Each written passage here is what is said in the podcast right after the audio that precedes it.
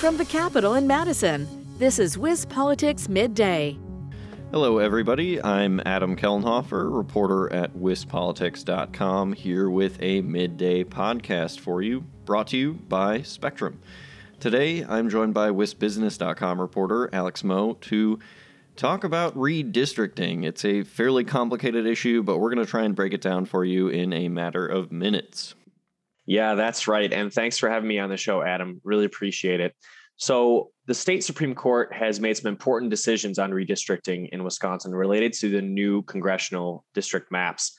Can you explain what those rulings are just to get us started? Yeah, Alex. So, the, the most important ruling here seems to be that the Supreme Court is going to look to the least changes necessary uh, format for drawing new maps. And that's important because uh, Republican drawn maps are following along that same kind of principle. They say that they want to make the least amount of changes to the existing districts uh, to create new districts.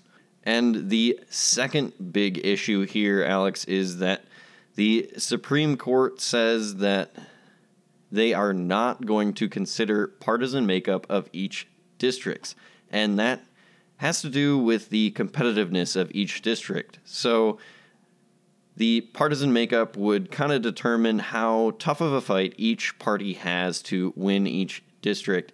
And the Supreme Court says it's not going to really consider how much of a partisan makeup each district has. I see. So, give us some context for these decisions. Why is this so important for the process going forward? Uh, well, Alex, it's really important because it actually sets our legislative and congressional district maps for the next 10 years. So, whatever these new maps are, those are going to be the areas that we have our representative government based off of. So, um, it's it's very important, and it's also important because there has been a lot of fight over existing maps. You know, a lot of Democrats have said that the existing Republican drawn maps are gerrymandered to give Republicans a pretty strong advantage. Not strong enough to have a supermajority in the legislature, but they have had a majority for quite a while. And Democrats say that's because of gerrymandered maps. However, Republicans like Majority Speaker Robin Vos argue it's not really because of gerrymandering at all. It's because Republicans have just better candidates, and Wisconsin voters vote for whoever is the better candidate. And Vos says that that has happened to be Republican candidates from now on. And he argues if Democratic candidates were better, they would win more elections and they wouldn't have such a big problem with this. I see. And following these decisions by the state Supreme Court, what are Democrat lawmakers in Wisconsin saying about this?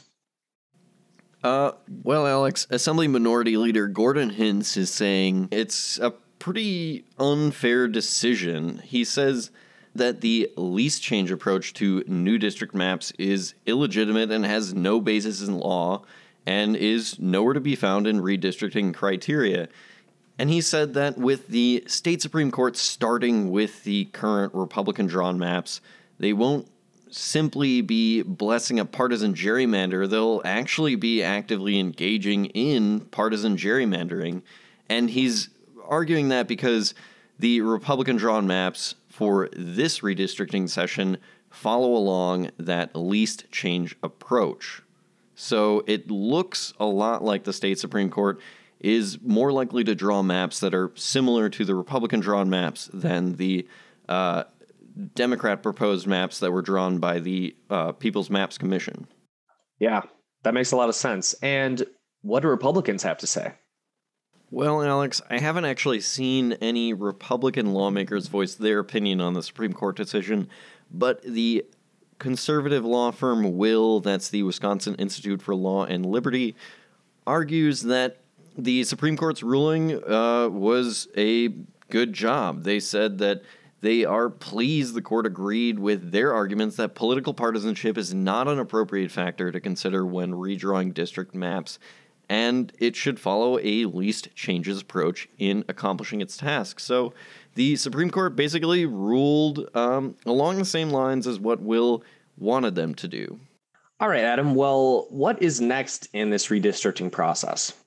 Well, Alex, it looks like the Supreme Court is going to decide what those new map lines are. They do have a deadline here. The U.S. Supreme Court set a deadline for the Wisconsin Supreme Court, but it looks like the Wisconsin Supreme Court really, really wants to make the decision on this one instead of handing it over to the federal Supreme Court. Great. Well, that all makes a lot of sense, Adam, and thanks for giving us a good overview on this topic. And as we said, we'll be keeping an eye on this going forward. So listeners can check out coverage at wispolitics.com to continue following the redistricting process. That's right, Alex. Thanks for joining me on today's midday podcast again. It was great to have you on. Once again, I'm Adam Kelnhofer with WisPolitics.com. Thanks for tuning in. This has been WisPolitics Midday. For more state government and political news, visit WisPolitics.com.